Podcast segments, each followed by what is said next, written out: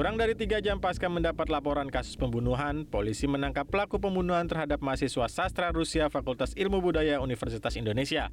Pelaku Alta Fasalia Artnika Basya ditangkap dari tempat kosnya tak jauh dari rumah kos korban di Kukusan Beji, Kota Depok. Alta merupakan kakak tingkat korban di Fakultas Ilmu Budaya Sastra Rusia UI. Dari tangan pelaku, polisi mengamankan sejumlah barang bukti seperti laptop dan telepon seluler milik korban serta sebilah pisau yang digunakan untuk menusuk korban.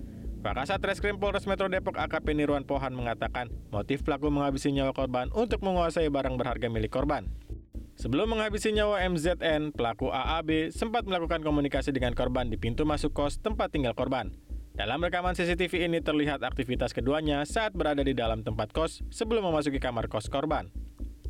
Saat itu hanya terlihat pelaku dan korban di area selasar, sementara tak terlihat penghuni kos lainnya.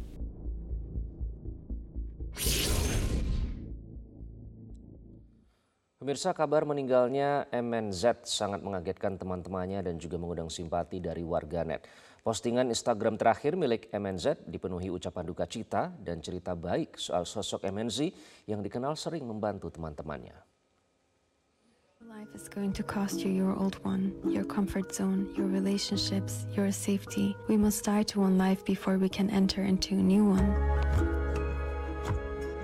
Your new life is going to cost you your old one, your comfort zone, your relationships, your safety. We must die to one life before we can enter into a new one. Your new life is going to cost you your old one, your comfort zone, your relationships, your safety. We must die to one life before we can enter into a new one. Kasus pembunuhan mahasiswa UI MNZ yang dilakukan oleh seniornya berinisial AAB dilatar belakangi faktor ekonomi. Ironisnya pelaku yang ingin menguasai harta korban melakukan pembunuhan setelah terinspirasi dari media sosial. Kriminolog UI menilai unsur pembunuhan berencana sudah terpenuhi. Finansialnya begitu besar ya, uh, sementara dia tidak punya kemungkinan untuk mendapatkan syarat-syarat legal untuk mendapatkan finansial itu, ya saya kira tentu saja ada kemungkinan orang berpikir untuk nekat ya, dengan cara melakukan hal-hal yang fatal antara lain adalah melakukan perbuatan pidana. Nah, e, tentu dalam hal ini yang akan kemudian dia cari sebagai kemungkinan ya mendapatkan uang adalah lingkaran lingkaran sosial yang terdekat bagi dia, yang pada dasarnya merupakan teman sepermainan atau ya, dalam bahasa Inggris disebut sebagai peer peer group ya. Nah, e, apa e, ada yang e, peer groupnya ini itu e, anak orang kaya misalnya memiliki kemampuan lebih daripada dirinya sehingga kemudian lalu sebetulnya itu hal yang sah-sah saja kan dan dalam rangka satu peer itu malah melengkapi itu ada yang mampu, ada yang kurang mampu dan pasti kemudian terjadi situasi saling tutup di antara mereka. Jadi pembuktian yang akan sampai ke situ ya. Kalau misalnya yang bersangkutan itu sudah misalnya menunggu korban, ya, mengajak korban untuk datang ke apa ke kamarnya, lalu kemudian sudah menyiapkan pisau, ya, lebih daripada itu sudah menyiapkan eh, apa namanya eh, apa plastik untuk sampah itu semua sudah lebih dari cukup untuk sampai pada satu kesimpulan bahwa pelaku memang sudah merencanakan perbuatannya. Jadi saya kira eh, apa kita kita sampai pada indikasi-indikasi saja soal kemudian konklusinya itu diserahkan pada penyidik, penyelidik maupun penuntut, penuntut umum terkait dengan hal ini. Namun kalau lihat dari hal-hal yang dikemukakan tadi, rasanya sih sudah sampai pada konteks persiapan. Jenazah mahasiswa Universitas Indonesia yang dibunuh seniornya disambut isak tangis keluarga pada saat tiba di Lumajang, Jawa Timur. Jenazah mahasiswa jurusan sastra Rusia ini pun dimakamkan di tempat pemakaman umum di kampung halaman. Isak tangis keluarga pecah saat jenazah MNZ 19 tahun tiba di kampung halamannya di Kelurahan Tompo Kersan, Lumajang. Jenazah Z MN Z diantar langsung oleh ambulan kampus UI dari Rumah Sakit Polri Kramajati, Jakarta. Sesampainya di rumah duka, jenazah terlebih dahulu disolatkan sebelum akhirnya dimakamkan di tempat pemakaman umum Jogoyudan. Di mata keluarga, korban dikenal dengan pribadi pendiam, namun baik dengan sanak saudara. Mereka tidak menyangka kejadian tragis dialami oleh korban, padahal seminggu lalu korban baru pulang kampung.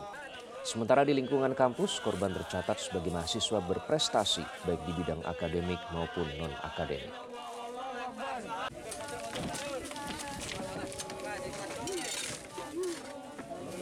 ini menempuh studi, sudah menyelesaikan studi di semester kedua.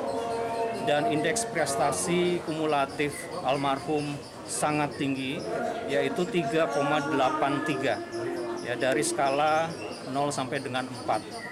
Dan itu termasuk indeks prestasi yang tergolong sangat tinggi di Universitas Indonesia. Dari kasus lain, pemirsa jenazah almarhum Redo Tri Agustian, korban mutilasi mahasiswa Universitas Muhammadiyah Yogyakarta, disambut haru oleh kerabat dan keluarga korban. Redo dimakamkan bersebelahan dengan makam neneknya di kampung halaman.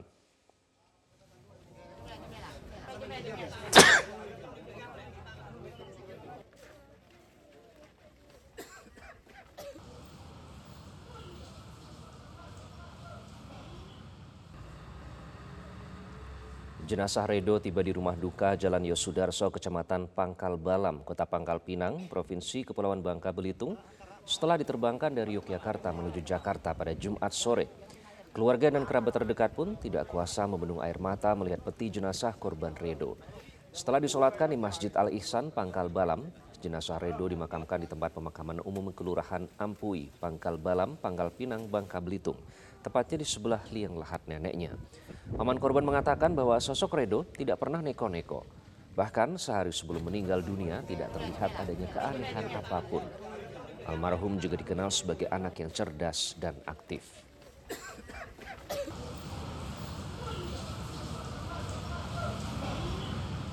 Kita harapan pihak keluarga kita serahkan semua ke pihak yang berwenang.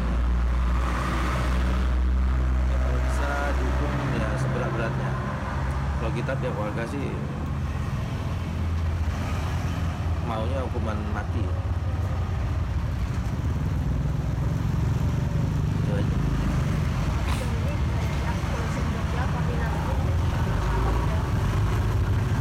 Kita kan di sini bu bukan di Jogja tidak ada eh, kita nggak tahu ini Jogja ya kita bicara yang di sini Pemirsa tim dokter forensik kepolisian Rumah Sakit Bayangkara mulai melakukan proses identifikasi atas temuan dua karung berisi potongan tubuh manusia di area saluran irigasi di Kabupaten Jombang, Jawa Timur. Tim berencana akan melakukan tes DNA untuk mengetahui identitas korban. Tim dokter forensik kepolisian yang diterjunkan terdiri dari tim DVI Polda Jawa Timur, dokter forensik Rumah Sakit Bayangkara Kediri, dan tim Inafis Polres Jombang mulai melakukan otopsi. Tim akan mencari tahu penyebab kematian korban serta mencoba mengidentifikasi korban. Rencananya tim juga akan melakukan tes DNA pada jasad untuk mengetahui identitas korban.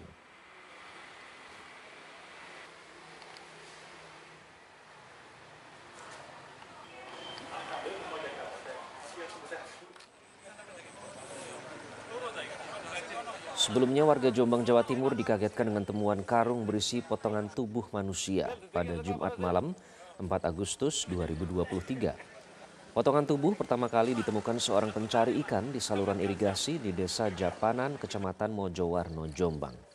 Dua potongan tubuh tersebut sudah dalam kondisi membusuk, terbungkus dua karung berwarna putih. Mayat diperkirakan meninggal dunia lima hari yang lalu. Satu karung diketahui berisi potongan bagian tangan, sementara karung kedua berisi kaki dan tubuh manusia.